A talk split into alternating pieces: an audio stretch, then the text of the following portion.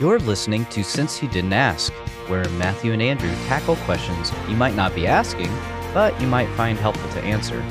Questions about life answered through a biblical lens.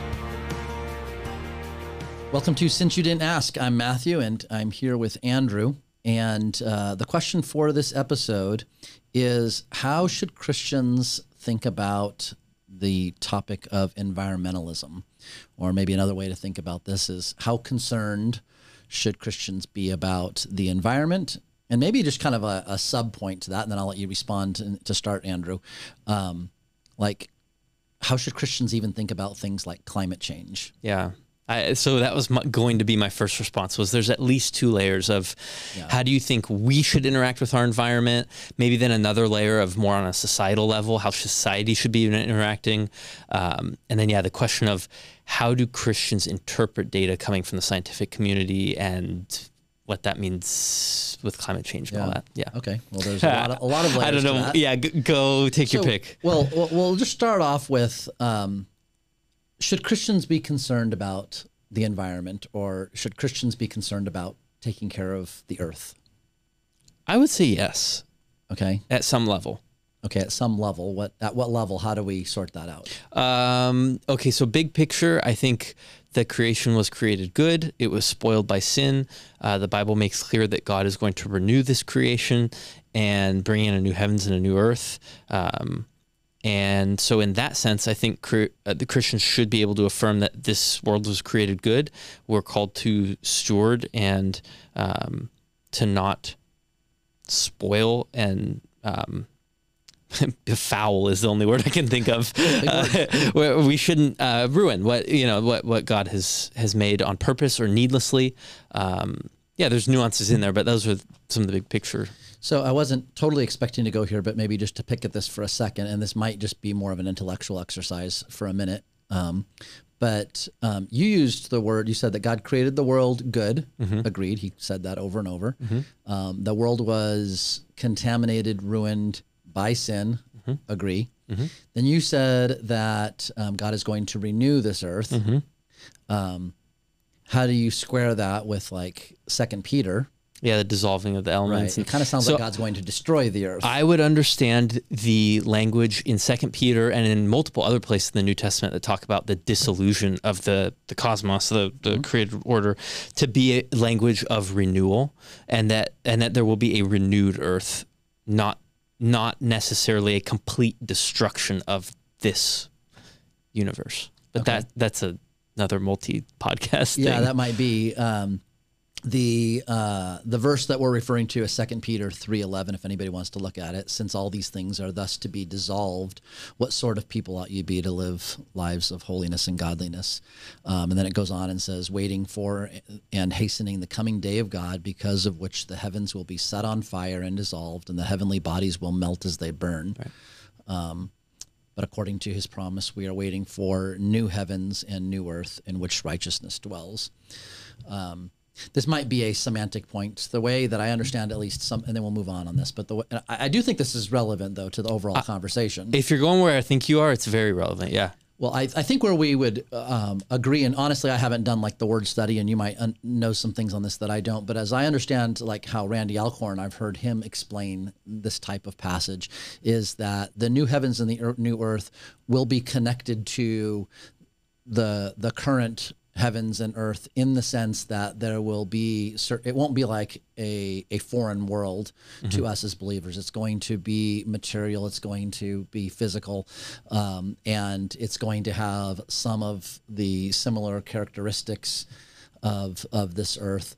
I've understood it to be, this earth is destroyed and recreated, whether it be renewed. Maybe that is a semantic, point, but I do think that I guess where I would bring this back on the environmental, maybe we got a little bit off track, and that's my fault.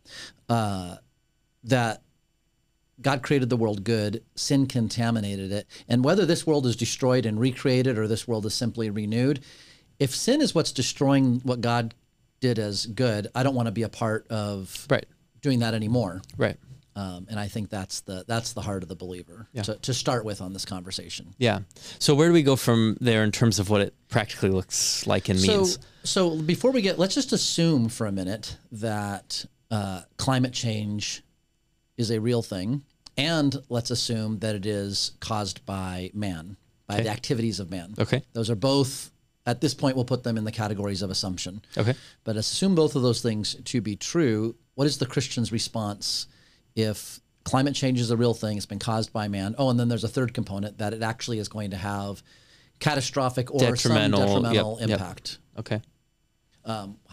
How should a Christian think about that? Should we be concerned about climate change if all those things are true?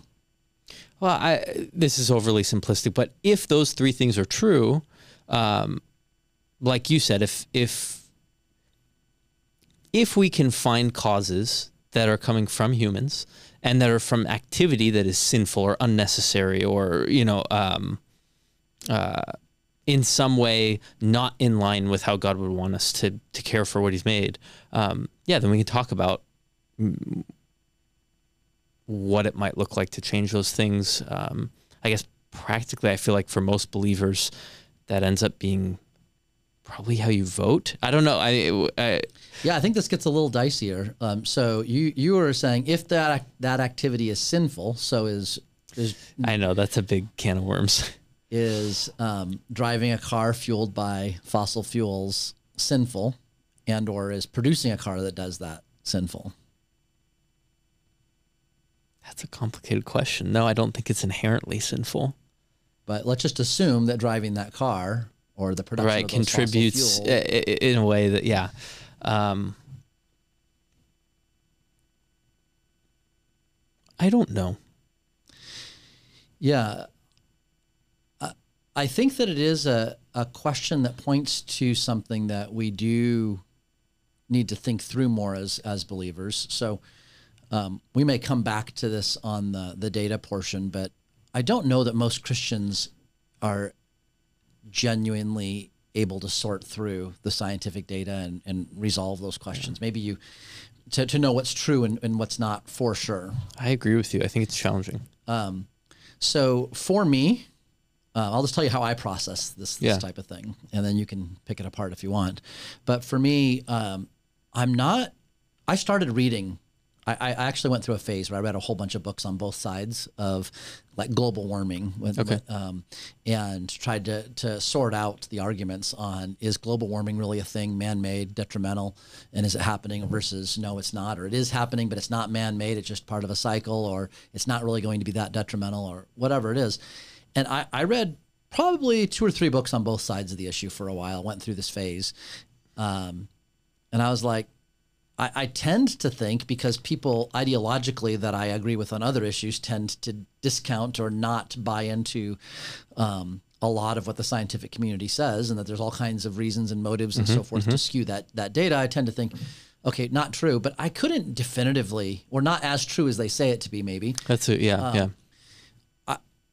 I can't make definitive statements there. So I've moved more in my old age to a stage where I'm not particularly concerned with sorting that out. I'm more concerned with, I don't want to hurt the earth, but I want to think things through in a priority order that's according to God's priorities as much as I can. And so this brings us into almost an eschatological conversation, right? Because all theological discussions eventually tend. Sorry, so different thing. Sorry, that would be Andrew getting a dig in for something I said to him like 5 years ago. Yep. But the reality is, so if you take like a post-millennial view, which I think both of us would not agree with, but we both would probably be sympathetic to and probably like, but just can't quite get all the way there. Yeah. But in a post-millennial view, and I know you already know this, I'm saying this more for listeners, there is a belief that the world will become more and more Christianized. And a lot of people will look at things at a micro level and say, no, it's not. Look at how much things are getting worse and worse and worse. But if you look at world history and you look at the whole world and not just the United States, and you look at things in 500-year chunks, very clearly the world is getting more and more Christianized. The gospel is going out. The Great Commission is impacting more and more of the world. And we see that advancement of the gospel, and especially when we look at certain places in Asia and Africa, the gospel is spreading like never before. What does this have to do with environmentalism? I think certain technological advancements have facilitated the spread of the gospel, and many of those advancements have come in ways that people might associate with being harmful to the environment. Not the least of which is it's much easier. It's easier today than ever before to send missionaries to the most remote places in the world. And how do they get there? They get there on airplanes, and you can just you can extrapolate that into many different things. If we were to instantly go all the way to another extreme and to make decisions about life and how we operate that restrict, that take us to go backwards in some of those areas, I would think that we might be moving into unhealthy grounds because we're actually restricting a higher priority than even preserving the earth, which is the proclamation of the gospel. And if the earth is on a certain timeline, that whether it be renewed or destroyed and remade, it's going to come to an end as we know it, one way or another. And I don't want to be like needlessly trying to facilitate that toward its end, but I have bigger priorities as a believer. And really that's the punchline for me, is that when it comes to the environmental issues, I don't want to get drawn into anything where I am needlessly or intentionally harming God's creation. But in the list of things that I'm concerned about in this world, that comes much further down the world. I guess I'll let you respond to that, and then I was going to take it one layer further. Okay. The only thing I was really going to add is you touched on this at the very beginning, but I think not only is it very complicated and beyond the reach of most believers to sort through the scientific literature on it, but even just the scientists' ability to sort through the causes and correlations and effects. I mean, so you transfer away from fossil fuels, what's going to be the impact of going all electric? Nobody fully understands all that and the implications and all that. So it's choosing which problems to deal with. It's not eradicating problems when we do things like move away from fossil fuels or whatever it might be. So I think wisdom would dictate that we not buy in so quickly when the world says, do this thing, it's better.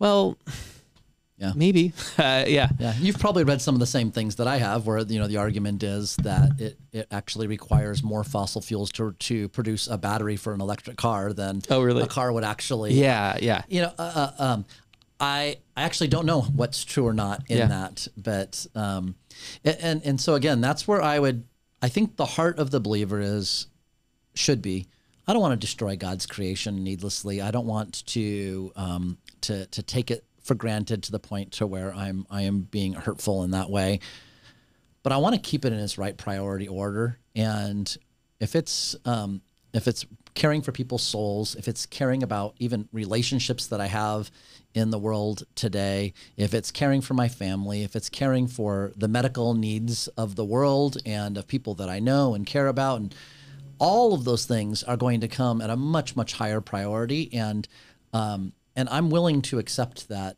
okay, maybe we're going to facilitate an end of the world sooner, but it's still all under God's sovereign plan, and I'm not going to be concerned about it. Yeah. Where I would take that a step further. Yeah, where were you going to go? If you're not a Christian, if you're not if you don't have a biblical worldview, it makes all the sense in the world that you would be radically environmental, right? Because that is your only hope, right? Like life is dependent on the continuation of this world and of this earth, and that's your only hope. That is the narrative at the elite levels. At Elon Musk, I just heard about a book, What We Owe the Future, where it's like you need to think in millions of years and all. Yeah, I mean, it sounds great from that worldview, and it makes perfect sense. It's logical. Yeah. So this also is not a subject that I am particularly interested in getting drawn into talking to unbelievers about. I I don't know that I can even think of a time that I have had any type of real discussion about the environment with an unbeliever, because I don't disagree with them from their worldview. From their worldview, I would totally agree. Yeah. And I don't have anything to say other than, but if you know the gospel, and if you aren't suppressing truth, which I wouldn't say that harshly, sometimes maybe, but then these just aren't going to be the biggest issues for you. Yeah. And really what it comes down to is I wish that there was more of an acknowledgement of that in the political sphere, that it's not that in politics there when you hear Christians that tend to be, how do they get labeled, climate change deniers or whatever. Maybe I think it's unwisely Christians are latched too much onto, I just don't want to get sucked into that propaganda, so I'm going to deny it. I would just give an encouragement to say, look, my worldview is not such that this world is where all my hope is based, and so I'm just not going to prioritize that in the same way that somebody else is going to, if that is their whole hope. Yeah. Yep. Maybe there's a better and cleaner way to express that. But you would still say, though, I think there's room for Christians, if someone wants to grow up and be a scientist, an ecologist, that's not a waste. No, I totally agree. I'm glad you bring that up, because I think other than things that are explicitly sinful in and of themselves, I think that the world needs to be populated by Christians in every facet and field, and how we care for the earth.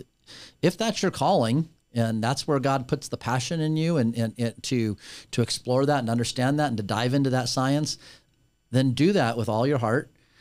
I would just still caution even that Christian to keep it in the right priority place. Right. Don't ever let that elevate above the evangelism of people's souls.